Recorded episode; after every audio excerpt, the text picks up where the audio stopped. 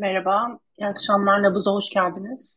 Öncelikle Daktilo 1984 olarak depremde yakınlarını kaybedenlere başsağlığı, yaralara acil şifalar diliyoruz. Üç gündür yayın yapmıyorduk. Enes Özkan anlatacak. Bugün yayın yaparken şimdiden özür dilemek istiyorum. Söyleyeceğimiz ve söyleyebileceğimiz her yanlış şey için, yıpratıcı olabilecek her şey için. Aslında bu akşam da bilmediğiniz, daha önce duymadığınız bir şey söyleyebileceğinizi düşünmüyorum. Söyleyebileceğimizi düşünmüyorum. Evet, yeni medyanın bir parçasıyız ama gazeteci değiliz. Biz de sizin gibi duyabildiklerimizi duymaya çalışıyoruz sahadan. Belki anca daha fazla kontağımız var sizden farklı olarak. Sadece dertleşmek için hepimizin aklından geçenleri derleyip toparlamak için buradayız. Üzüntümüzü, öfkemizi, herkesin hissettiklerini yansıtabilmek için buradayız. Ve kendi adıma bir Türk vatandaşı olarak Türkiye'deki milyonlarca yüce gönüllü insana teşekkür etmek istiyorum. Bütün Avrupa'da da milyonların kalbi deprem bölgesinde atıyor. İyi insanlığın varlığını hatırlatanlara kalpten sevgiler ve selamlar. Soru, yorum ne olursa iletin. Birlikte konuşalım. Enes söz sende. Merhaba yeniden herkese. Ben aslında yayında tabii yayının esas kısmında yokum ama bu üç günlük aradan sonraki ilk yayınımız olacağı için biraz ya kurum olarak aslında ne yaptık, ne yaşadık, ne yaşıyoruz, ne yapacağız? Biraz aslında bunlar üzerine bir beş dakika sizlerle konuşup ondan sonra zaten esas konuya girmenize yol açacağım diyeyim. Şimdi şöyle aslında biz bu üç günlük yayın arasını neden verdik diye sorarsanız ya bizim takipçilerimiz de soruyor. Neden üç gün yayınlara haber verdiniz? Biz işte sizden doğru bilgi alıyorduk şeklinde e, yaklaşımları oldu. Çok teşekkür ediyorum aslında tüm herkese bize güvendikleri için. Fakat e, biz bir haber kurumu değiliz. Yani bizim size doğru bilgiyi ancak kendi çalışma alanlarımızdan dolayı veriyoruz. Yani bu deprem vesaire gibi doğal afet mevzularında ise doğrudan sahadan yayın yapan o gazetecileri, özellikle bağımsız gazetecileri, iktidarın etkisinden bağımsız, embedded olmayan gazetecileri takip etmeniz daha iyi olacaktır ve biz aslında bir nevi arama kurtarma yeteneği olmayı işte olmayıp deprem bölgesine gitmeyen insanlar gibiyiz. Yani bir şekilde ayak bağı olmamak için. Nitekim bu süreçte de boş durmadık. Üç günde neler yaptık bugün de dahil. Aslında e, işin bir tabii hani kayıp kısmı var, yaşadıklarımız var ama önce e, neler yaptığımıza şöyle bir odaklanmak istiyorum. Zaten haberi aldığımız ilk günün sabahı hemen en yakın çocuk mağazasından 50 tane bir çocuk uyku tulumu aldık. Onu teslim ettik Kadıköy Belediyesi'ne. Bunu doğrudan Daktilo 1984 NOS kaynaklarıyla yaptık. Bildiğiniz gibi biz bir derneğiz. Kar amacı gütmüyoruz. Bu nedenle bizim aslında bağış yapma iznimiz yok yani. Maddi bağış yapamıyoruz dernek olarak. Ama aynı bağışlar yapabiliyoruz. Ee, onu da imzalı bir şekilde teslim etmemiz gerekiyor teslim ettiğimiz kuruma. Kadıköy Belediyesi sağ olsun bağışlarımızın ulaşmasına yardımcı oldu. Hem de bizim resmi prosedürleri yerine getirmemize yardımcı oldu. İkinci günde çok benzer bir şekilde çift kişilik battaniye 100 tane gönderdik. Onu direkt Kayseri'den gönderdik. Onu da Patreon destekçilerimizin aslında sayesinde bu bağışı yapabildik. Üçüncü gün üyelerimizin, mensuplarımızın, çalışanlarımızın verdiği paralarla, bağışlarla e, bir palete yakın e, kuru gıda, konserve, bebek bezi ve benzeri malzemeler aldık. Onu da Ümraniye evet Ümraniye Belediyesi aracılığıyla AFAD'a ulaştırdık.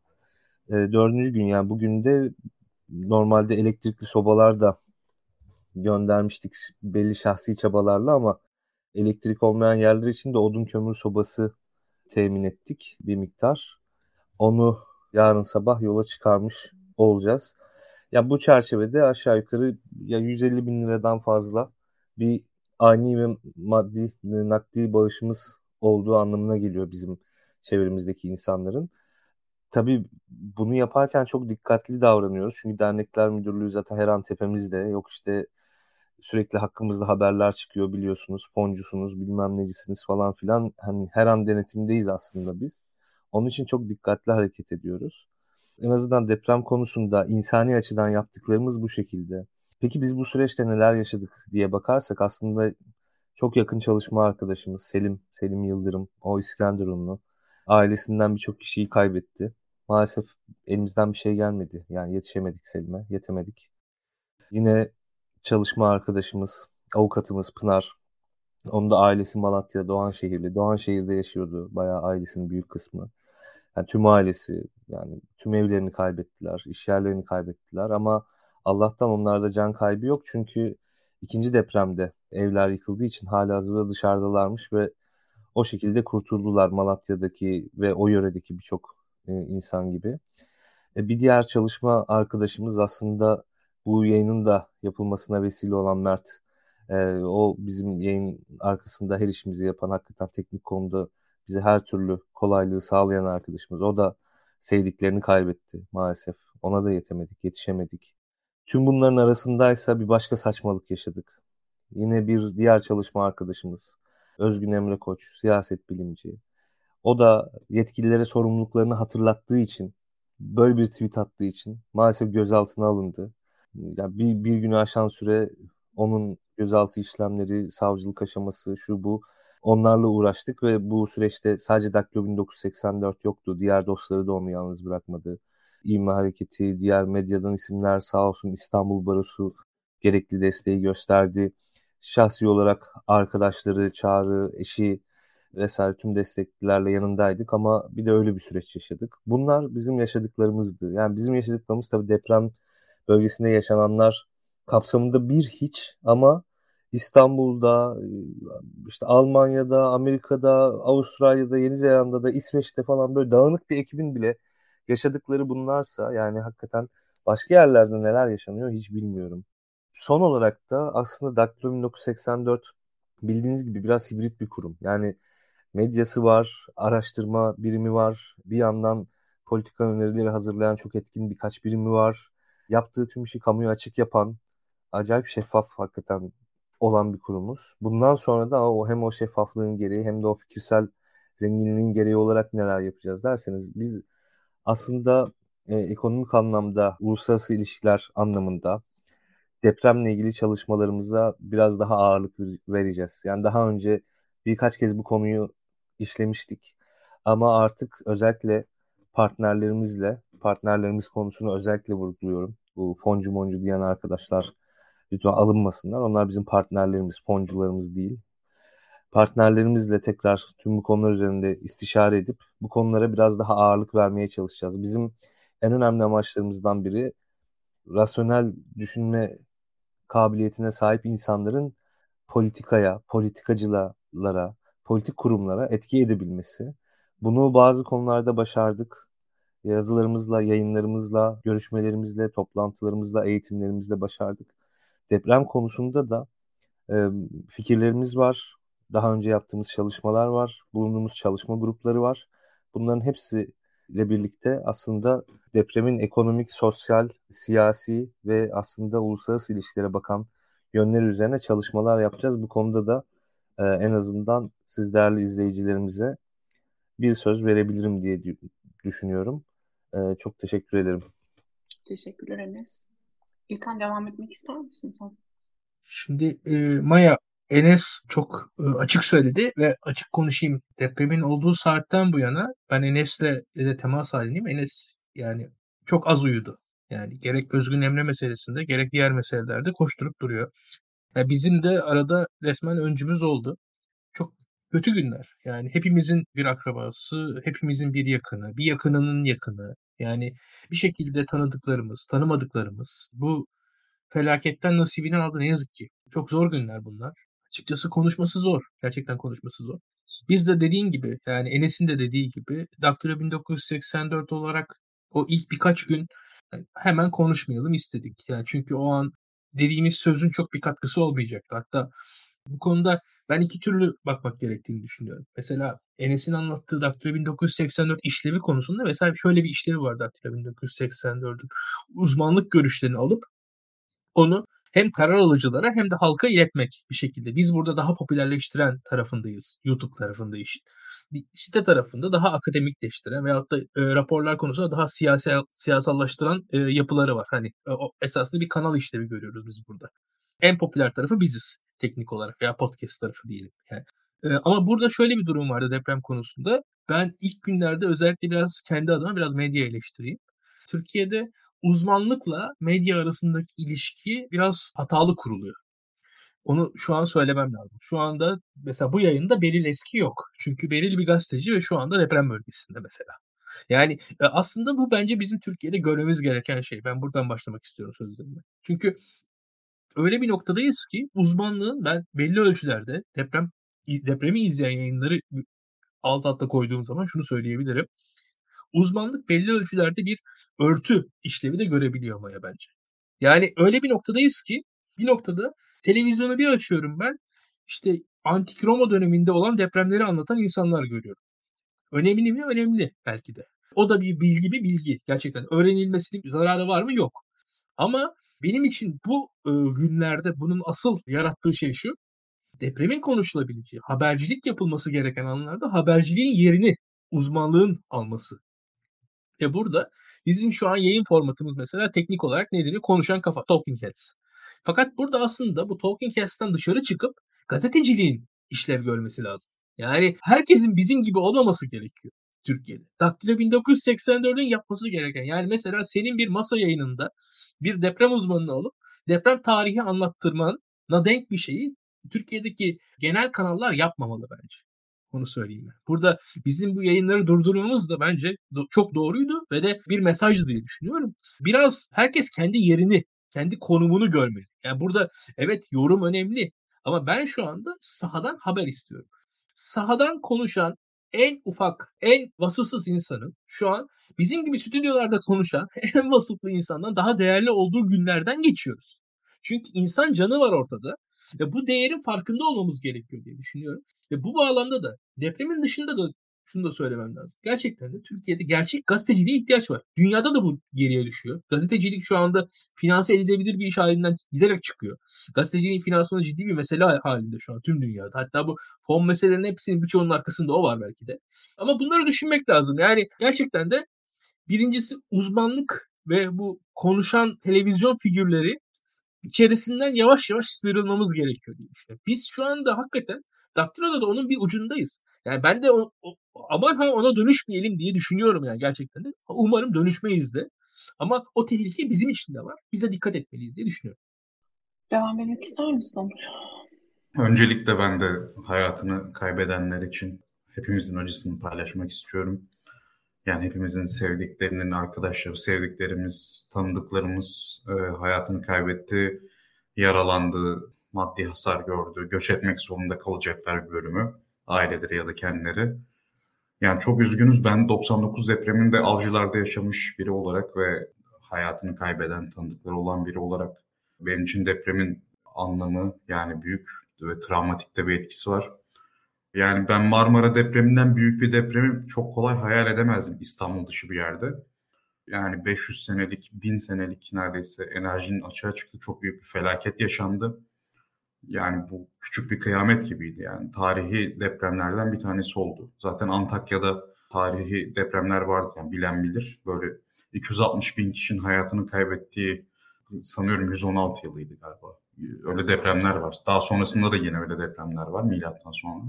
İran'da böyle depremler oldu. 40-50 bin kişinin hayatını kaybettiği, enkazların neredeyse bir ay boyunca kaldırılamadığı, kırsala çok geç gidildiği depremler vardır. Biraz bunlara benziyor ve çok büyük bir şanssızlık yaşadık. O da şu, karada oldu deprem. Büyük yerleşim yerlerinin ortasında gerçekleşti ve zemine çok yakındı yaklaşık 5 kilometre.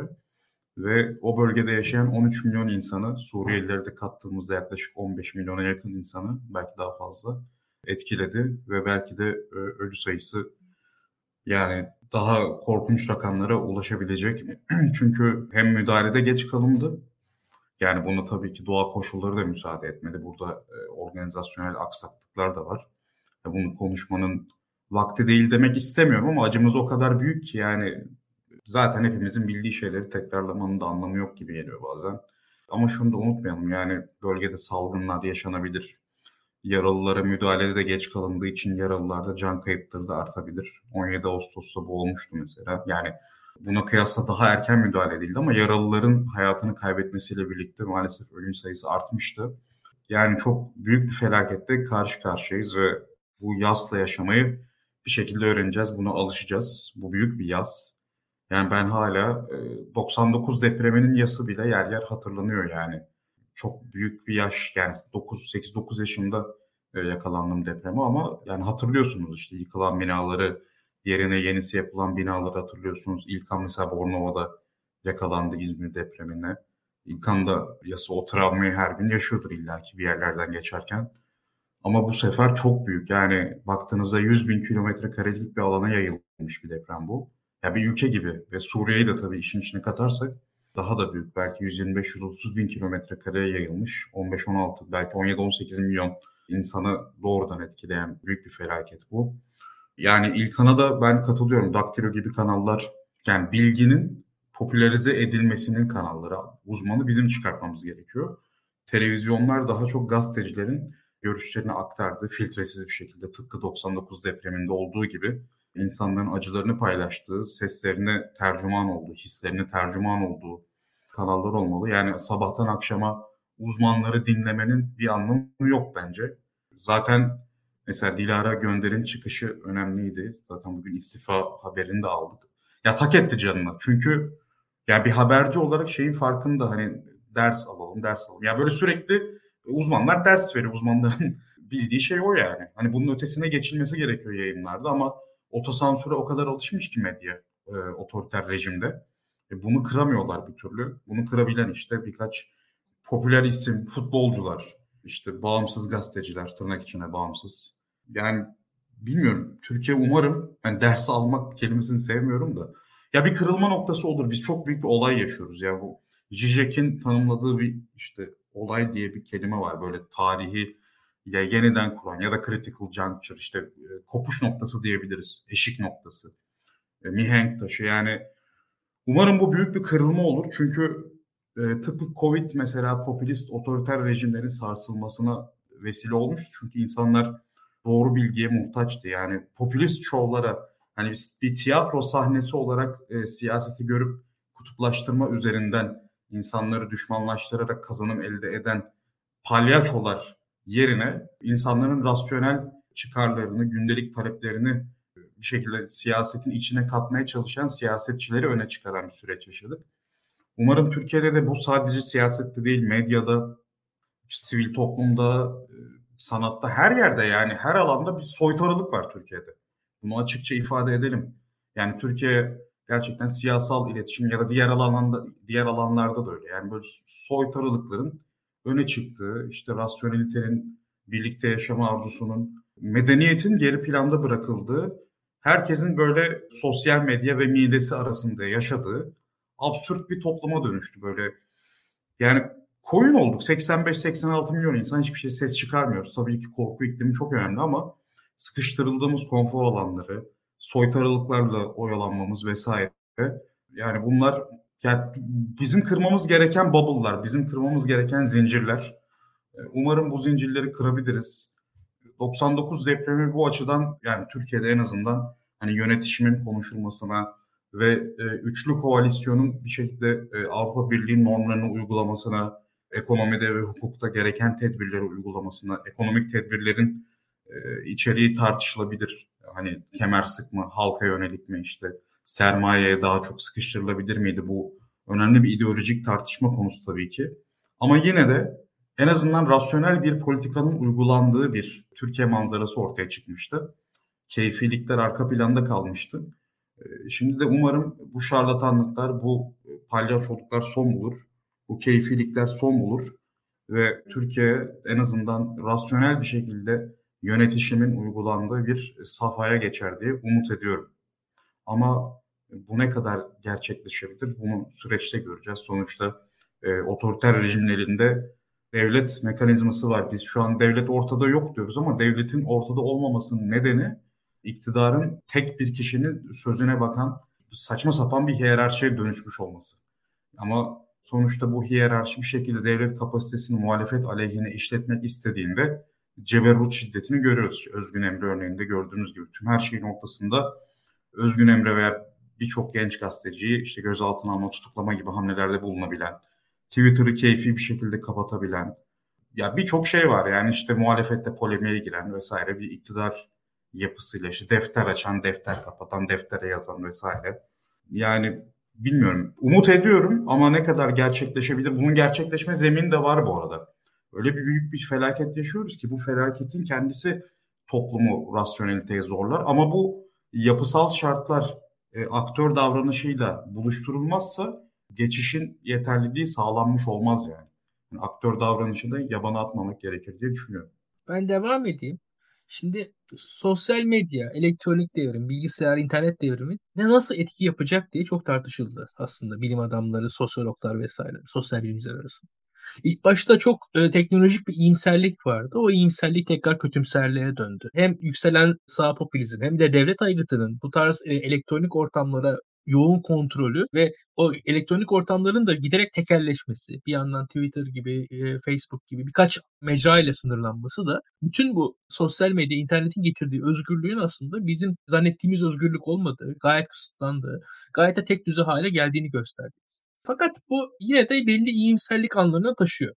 Şimdi öncelikle 99 depreminin nezih tabii o depremin bir mağduru olarak da andı. Buradan ben biraz siyasal olarak 99 depremine baktığım zaman gördüklerimin özetini e, şuradan bir belgeselle size aktaracağım. İhlas Haber Ajansı'nın 1999 depremi görüntüleri videosu var YouTube'da. Buradan herkese söylüyorum arasınlar bulsunlar izlesinler. Hatta yayından sonra linkini atarım muhtemelen. Şöyle söyleyeyim Türkiye'deki birçok insanın devletle olan ilişkisinde hiç almadığı bir tavrı almasına sebebiyet vermişti 99 depremi. Şimdi bu açıdan bakıldığı zaman hatta Türkiye'de devlet aygıtını da 99'la kıyasladığımız zaman benim açımdan deprem meselesinde de terör meselesinde de insan hakları meselesinde de fail meçhuller meselesinde de Kürt meselesinde de durum aynı. Bugün aslında birçok açıdan devletin farklılığı, devletin çok daha yeknesak bir yapıda olması ve bir kararı çok sert bir şekilde uyguluyor olması. Yani şöyle söyleyeyim. 1999 depremi sırasında Özgün Emre Koç kadar ünlü, diyelim ki 250 bin 500 bin takipçisi olan, az çok tanınan bir insanı siz kolay kolay gözaltına alamazdınız. Öyle söyleyeyim. Yani mesela 28 Şubat zamanında o kadar baskı varken bir gazeteciyi İslami kesimler kolay kolay gözaltına alamıyordunuz. Mesela Türkiye'de. Çünkü o gözaltı sürecini bir yerde durduracak birisi çıkıyordu. Ya hakimi, ya savcısı, ya polisi bir yerde iş tıkanıyordu. Öyle söyleyeyim. En tepeden verilen emir en altta uygulaya, uygulamaya geçene kadar bir yerde o zincir kırılıyordu ve o yüzden aslında tam otoriterlik kurulamıyordu Türkiye'de. 99. Aslında devletin içerisindeki her yapı kendi kendisine otoriter bir noktadayken devlet tek başına aynı doğrultuda otoriter olmadığı için farklı doğrultulardaki otoriterlikler birbirlerini dengeliyordu ve o bir özgürlük alanı yaratıyor Türkiye'de. Komik ama gerçek. Hatta biraz da bu yüzden bence Türkiye'de 90'larda çok fazla faili meçhul oldu. Farklı farklı otoriterlikler birbiriyle çatışırken arada insanlarımızı kaybettik. Bugüne geleyim. Bugün aslında çok daha tek yönlü bir otoriterlik yaşıyoruz. Ama bir yandan da şu var. Mesela 1999'da halkın sıradan vatandaşın devlete olan tepkisi çok daha yüksek sesli, çok daha cüretkardı. Öte yandan şöyle bir durum da var. Şunu da söylemek lazım. Mesela ben 1999 depremini izlerken yine aynı şekilde televizyonlardan vesairelerden öyle ya da böyle yapılan şeyleri izliyordum. Kendim İstanbul dışında, yörenin dışında olan bir insan ancak yapılanları izleyebiliyor. Bugün ben yörenin dışında olan birisi olarak, deprem yöresinin dışında olan birisi olarak yapılamayanları da izleyebiliyorum. Mesela bugün sosyal medyanın, elektronik imkanların bize getirdiği şey bu. Yani eskiden biz sadece televizyonların gösterdiklerini görebilirken bugün insanların gösterdiklerine ulaşabiliyoruz. Daha öncesinde böyle bir imkan yoktu mesela. 99 depreminde herhangi birisi kendi yaşadığı yoksunluğu ancak mikrofonlar aracılığıyla aktarabiliyordu bize. Bugünse bir bir mağdur kendi yaşadığı yoksunluğu bize doğrudan aktarabiliyor. Öyle ya da böyle televizyonları o aracıları pas geçme imkanı var. Bunun yarattığı da bir esasında bir bilgi artışı sıradan vatandaşta 99'a göre oldu. Ha, öte yandan tabii devletin otoriterliğinin çok daha e, senkronize ve çok daha organize olduğu bir zamanlardayız. Bugün de baktığınız zaman muhabirinden açıkçası orada Alo Fatihlerin arka tarafta muhtemelen. Editörlerin hepsi Alo Fatih olmuş şu an Türkiye'de belli. Yani oradan işte Cumhurbaşkanı'na kadar uzanan bir otoriterlik organizasyonu, organizması var karşımızda. Ve bu vatandaşları da korkutuyor, ürkütüyor. Bunu görmek lazım. Şimdi ikisinin arasında bir noktadayız. Yani bu açıdan Nezih'in dediği gibi yani 99'dan daha büyük bir aydınlanma da Türkiye'de gerçekleşebilir. Ama tam tersi gerçekleşmeyebilirdi. Şu an iki aradayız. Burada vatandaşın bir bilinç seviyesinin nereye kadar geleceği veya gelmeyeceği meselesi var diye düşünüyorum. Burada bizim insanlara olan bitene dair kapsamlı, kapsayıcı ve inanılır bir anlatı ortaya sermemiz gerekiyor diye düşünüyorum. Şu an e, açısından. E, kendi adıma görevim bu diye öngörüyorum. Nasıl devam edelim? Şimdi şeye bakıyordum. Olağanüstü halin bir ay kadar olmasını muhalefet arzu ediyormuş ama buna rağmen hükümet 3 ay olmasını ısrarcı olmuş. Bu iller için olağanüstü kararı alınacaktı. Duymuştur herkes diye tahmin ediyorum. Karar 3 ay için alınmış. Yani bunun bir sebebi vardır. Twitter'ın yasaklanmasını dün yaşadık. Cumhurbaşkanı Erdoğan deprem bölgesindeydi. Bunu not etmek lazım. Bilmiyorum ne söyleyeceğimizi, ne konuşacağımızı, duygusal bir şeyler mi söylesek, ne anlamı var, olan biteni konuşsak, bilinmeyen bir şey var mı? Ben sadece şeyi söylemek istiyorum. Yani evet insanların bir şekilde nasıl yardım edebilecekleri ne dair seferber olduğunu görüyoruz. Kim olursa olsun. Herkes. Türkiye'deki herkes. Ama Türkiye gerçekten çok farklı iki evreni yaşayan iki farklı toplumdan oluşuyor. Bunu bilmek lazım. Muhalefetin erişemediği, muhalif kanalların erişemediği, muhalif medyanın erişemediği dünyalarda bambaşka bir evren yaşanıyor. Yani işte o gördüğümüz eski AK Parti milletvekili kadının İmamoğlu'na ilişkin sözleri tam da bunu aslında yansıtıyor. Bu eski kadın milletvekili bunları inanmadığı için söylemiyor. İmamoğlu'na İngiliz uşağı diye hitap ederken buna inanmadığı için söylemiyor, inanıyor buna. Ve Türkiye'nin ne yazık ki Türkiye'deki çok fazla insan bütün bu işte dezenformasyon deniliyor ya bu kanallara maruz kalan propaganda araçlarına maruz kalan insanlar bambaşka bir gerçeklik içinde yaşıyorlar. Yaşanılan bambaşka bir gerçeklik bugün konuştuğumuz her şeyi bizim buralarda işte arkadaş ortamlarımızda WhatsApp'ta orada burada bir, bir nebze bir, bir, bir anlamda bir nebze değil bir anlamda pek de anlamlı kılmıyor aslında. Kendi kendimize söyleyip kendi kendimize oturuyoruz. Öylece. Bunu not etmek lazım. Bu anlatının bir an önce çökmesini diliyorum. Çünkü anlatı çökmediği sürece yapılan olan her şey mazur görülmeye devam edecek belli ki. Yani bu anlatı öyle bir anlatı ki o ulu lider etrafında birleşen büyük bir toplum, büyük bir devlet, büyük her şeyin büyük olduğu ama hiçbir şeyin aslında pek de büyük olmadığı, aksine normalde bekleyebileceğimizden de küçükleştiği ve küçük olduğu bambaşka bir evren orası. O evren içindeki anlatının mutlaka çökertilmesi lazım ama nasıl olacak bilmiyorum. Nasıl erişilecek, nasıl çizilacak ve bu anlatı bozulacak bilmiyorum gerçekten. Ama yani insanlar ellerini kalplerine götürdüler. Acıları bir tarafa herkes o kadar sinirli, o kadar agresif, o kadar mutsuz ki herkes herkes değil işte bu anlatımın içinde olmayanlar aslında bir an önce bir değişim bekliyor, bir umut bekliyor, bir öz eleştiri bekliyor. Çünkü bu deprem de gösteriyor ki Türkiye'de kimse gidip de bir site içinde ev alıp çevresini duvarlarla örüp kendini Türkiye'deki gerçeklikten yani bu anlatıya maruz kalanların yarattığı gerçeklikten soyutlayıp huzur ve mutluluk içinde yaşayamaz. Bu kadar net. En şey evde oturun. En güzel sitedeki evde oturun. Sitedeki evlerin hepsi güvenli olsun. Deprem yönetmeliğine göre satın almış olun o evleri, kiralamış olun. Olalım. Kendimi arzu tutmuyorum.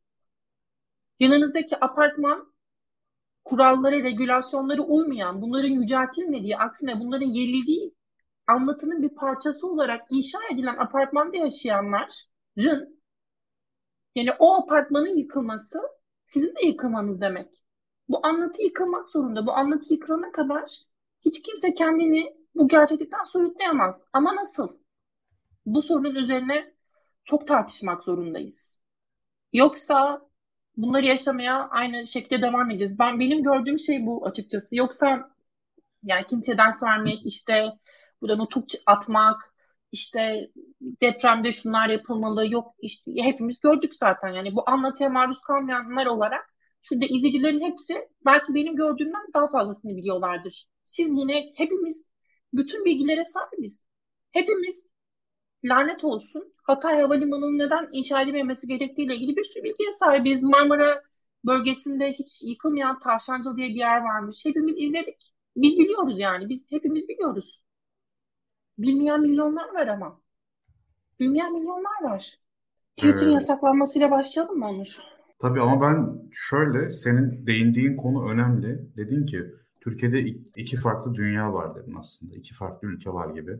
Yani aslında dünyadaki partizan kutuplaşmanın en belirgin olduğu ülke hem partizanlık hem sosyo e, politik işte mezhepsel, dini, etnik ayrışmaların çok şiddetli olduğu bir ülke. Gerçekten yani yarın bir seçim olsa aslında bu kamplaşmalar, bu bölünmeler nedeniyle seçmenin 100 seçmenin yani 15 puan oy kullanmayan seçmenini de katıyorum bu 100 seçmene. 70-75'in oyu zaten belli çünkü herkesin safı belli yani.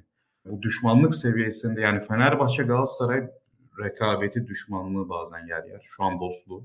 Yani o oradaki düşmanlık seviyesini aşan bir düşmanlık var. Bu haklı olarak buna bundan bahsediyorsun ama şimdi Türkiye'yi bölen şey şu an esas dinamik Erdoğan karşıtlığı ve Erdoğan yandaşlığı.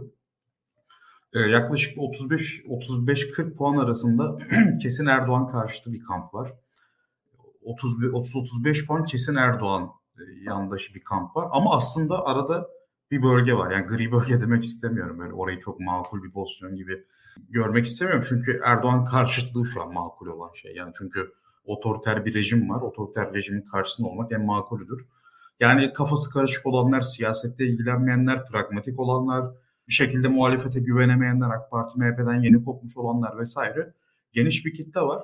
Aslında yani Erdoğan karşıtları ve Erdoğan yandaşları, yandaşları birbirini dönüştüremez. Yani o taraftaki hikayenin dönüşmesi kolay değil. Burada muhalefetin hegemonik bir siyaset yapıp bahsettiğim aradaki kitleyi de yanına çekebilecek daha kapsayıcı, daha rasyonel zemine oturan ve gerçekler üzerinden hakikati çarpıtma değil, hakikati yansıtma üzerinden ve otoriter rejimin öteki olduğu hakikatini de bunu sürekli, sürekli vurgulayarak o %35'lik sınırdan %55'lere, 60-65'lere yürüyebilmesi lazım. Oy desteği açısından demiyorum.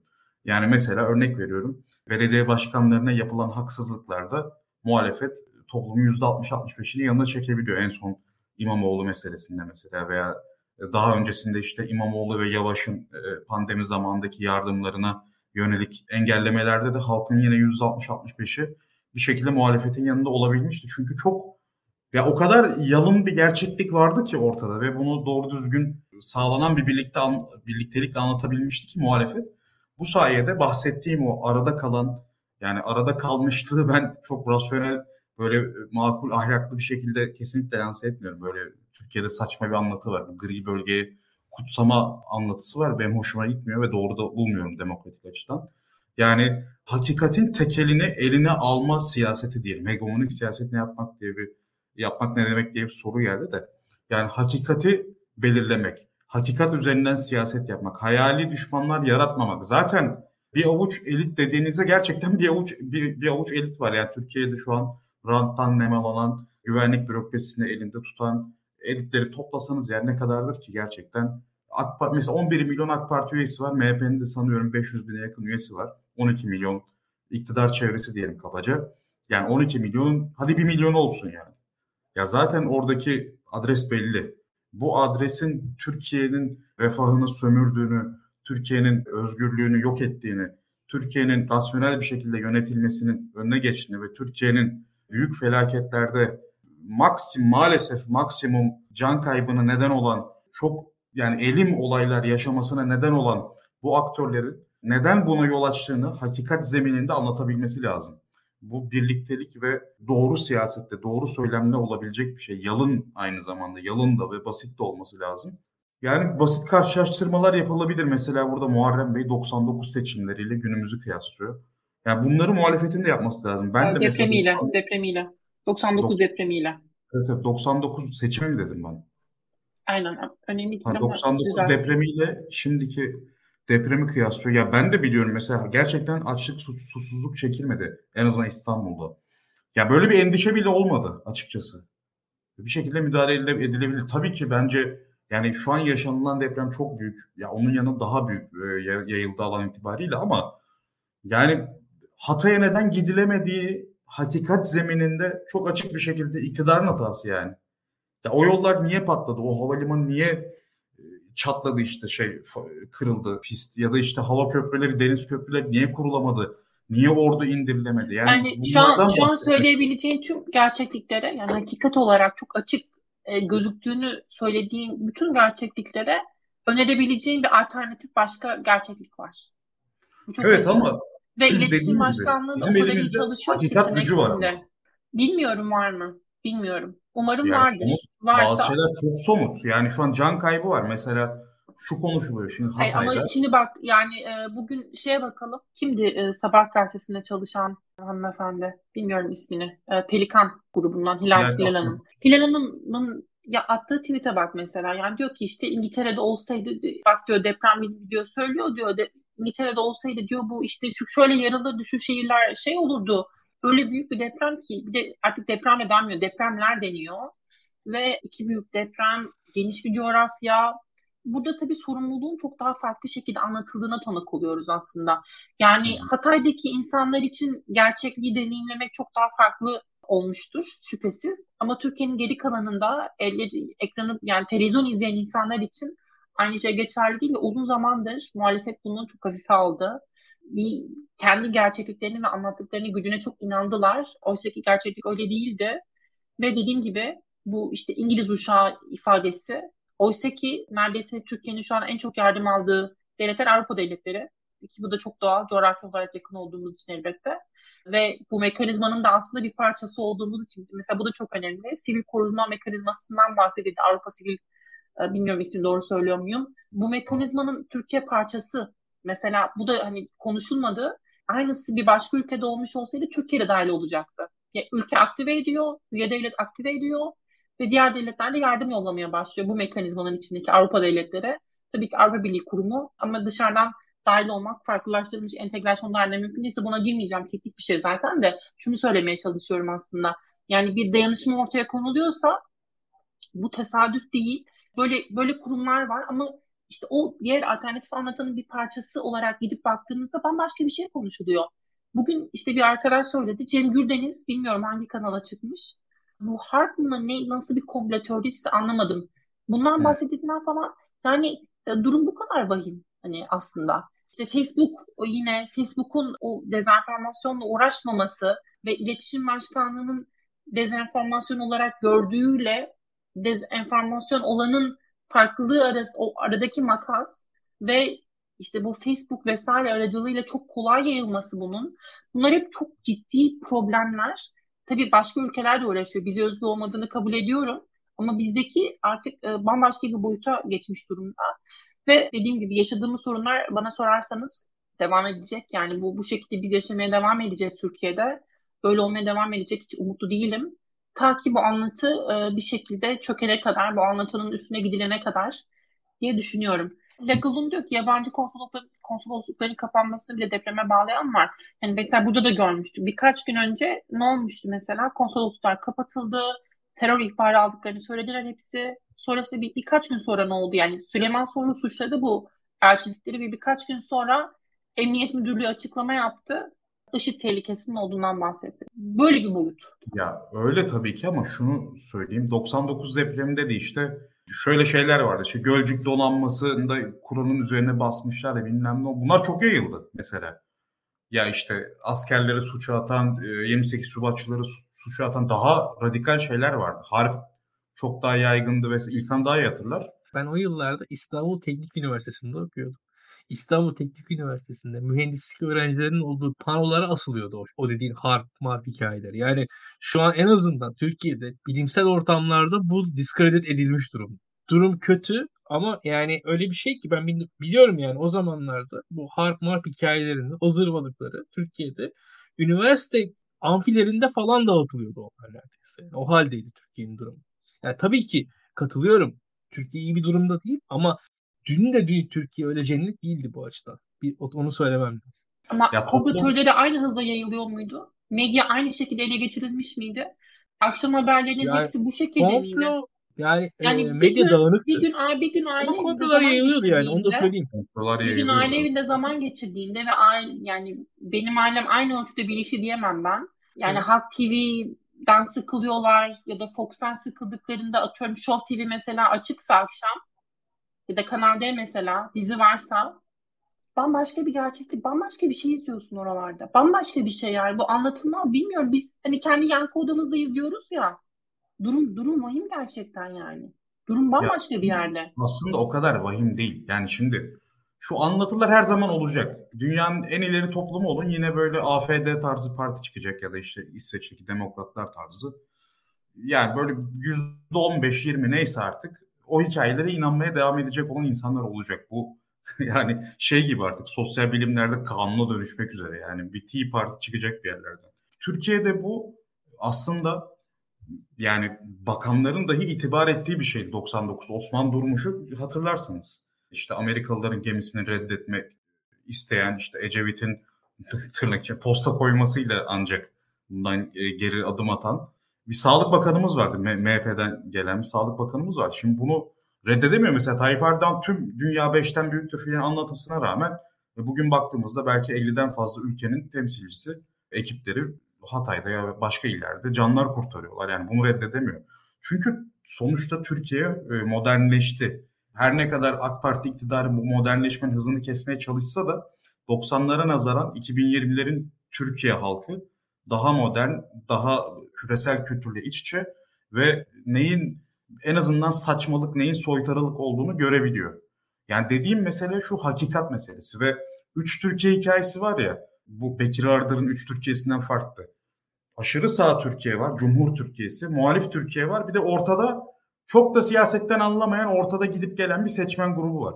Şimdi ortada gidip gelen seçmen grubuna Bilal'e anlatır gibi anlatabilen siyasetçilere ihtiyacımız var. Basit önermelerle. Bak bu böyle böyle böyle değil. Yani bunu çok rahat şekilde anlatabilmek lazım. Mesela şurada şey vardı yine yorumlarda. Yani niye Süleyman Soylu ortada yok? Ya şu an bunun konuşulması çok doğru değil. Yaz e, ortam olduğu için yani ben şey demiyorum hani susalım devleti dinleyelim falan değil de. Ya bir siyasetçi için polemiğe girmek çok makul olmayabilir şu zeminde ama ya bir birkaç gün içinde Süleyman Soylu bahsine mesela İmamoğlu örnek veriyorum.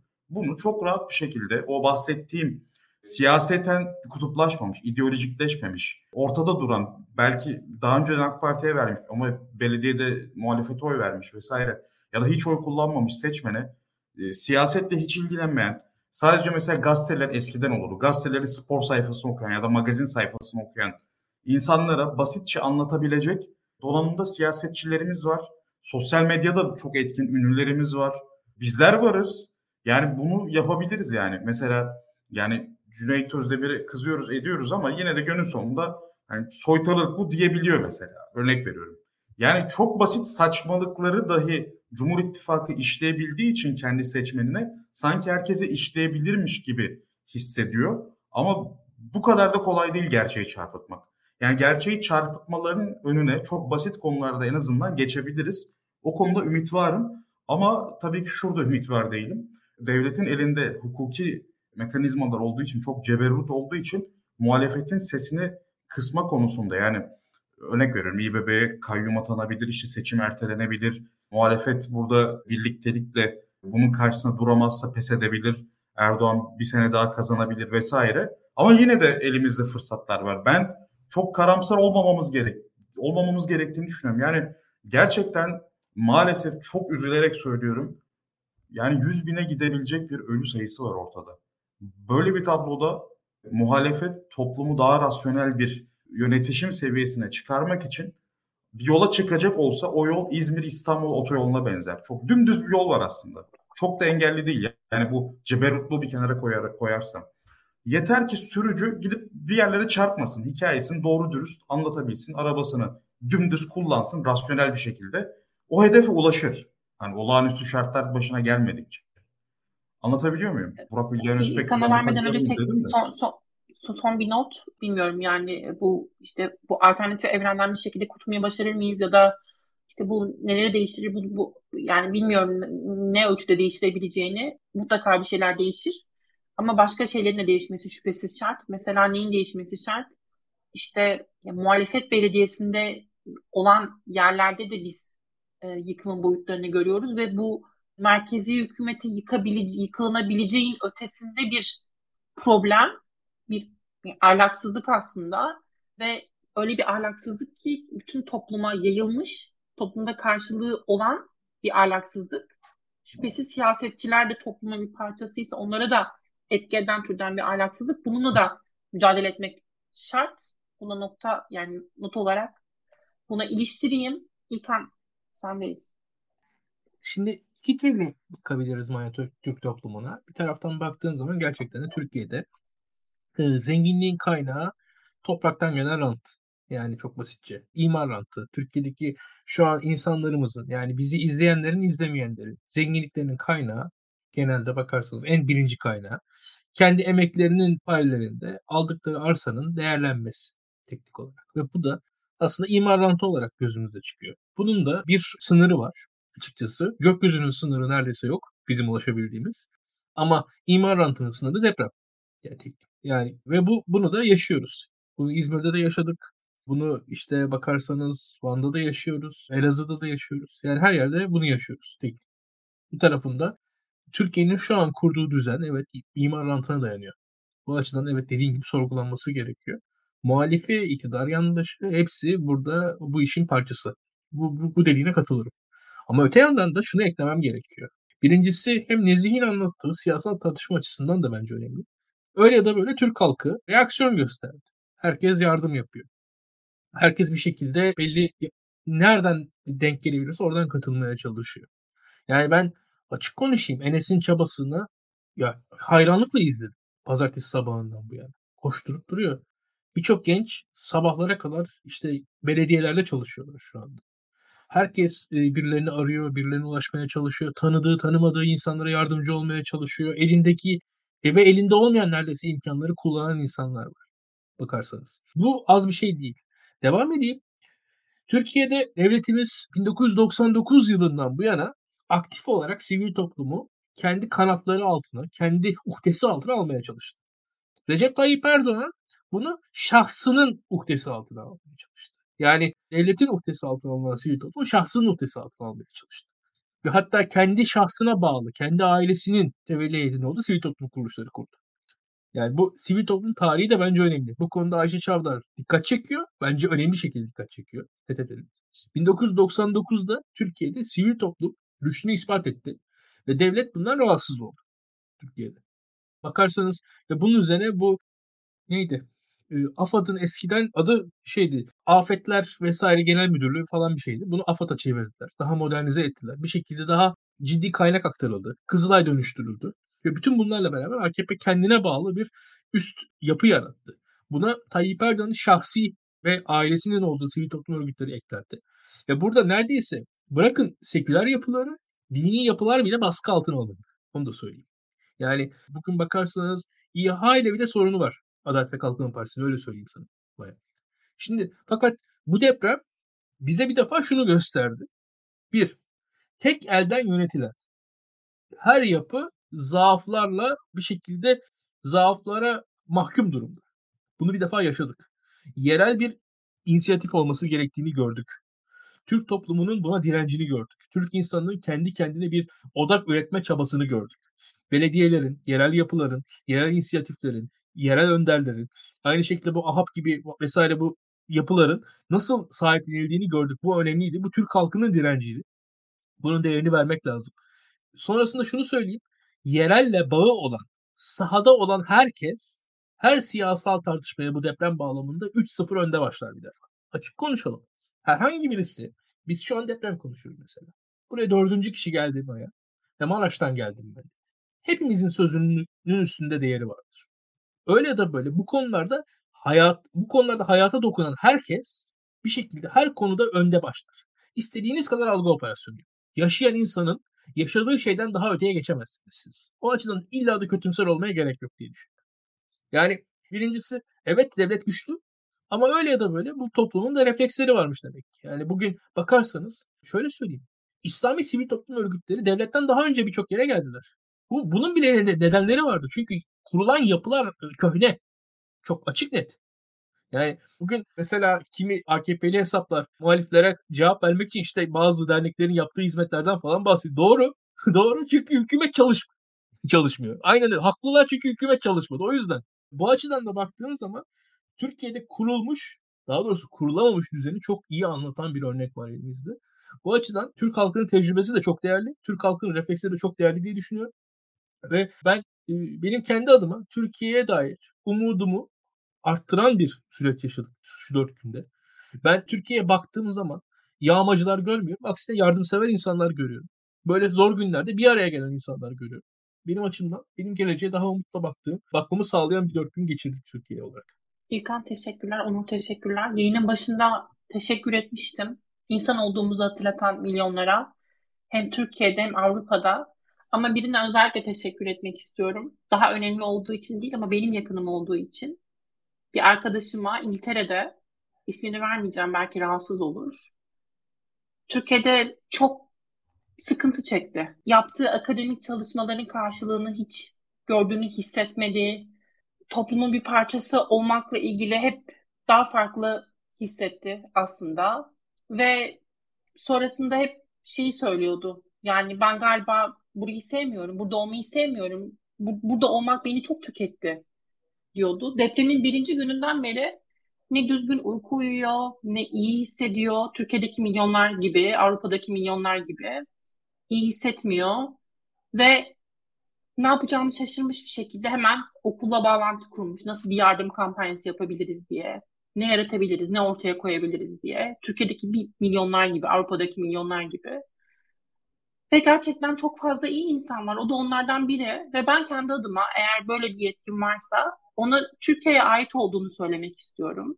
Onun Türkiye'nin gerçek sahibi olduğunu söylemek istiyorum. Milyonlar gibi, milyonlarca iyi insan gibi. Ve gerçekten bütün bu süreçte kendini ortaya koyan herkes kendini gerçekten asli gerçek sahibi hissetmeli Türkiye Cumhuriyeti'nin. Türkiye Cumhuriyeti bizim sayemizde var. Bizden dolayı var, bizim için var. Ve öyle olmaya devam edecek. Umutsuz olabiliriz. Evet bir sürü şey söyledim. Ama evet umutsuzluğun bazı şeylerin değişememe ihtimaline ilişkin doğru. Ama bu demek değil ki biz birbirimizden, birbirimize destek olmaktan vazgeçeceğiz. Asla bunu kastetmiyorum. Öyle yapmaya çalışacağız. Başka şansımız yok geride kalanlar olarak. Başka da bir şey söyleyemiyorum. Teşekkürler izleyen herkese. Sizlere de teşekkürler değerli yorumlarınız için. Görüşmek üzere. Thank you.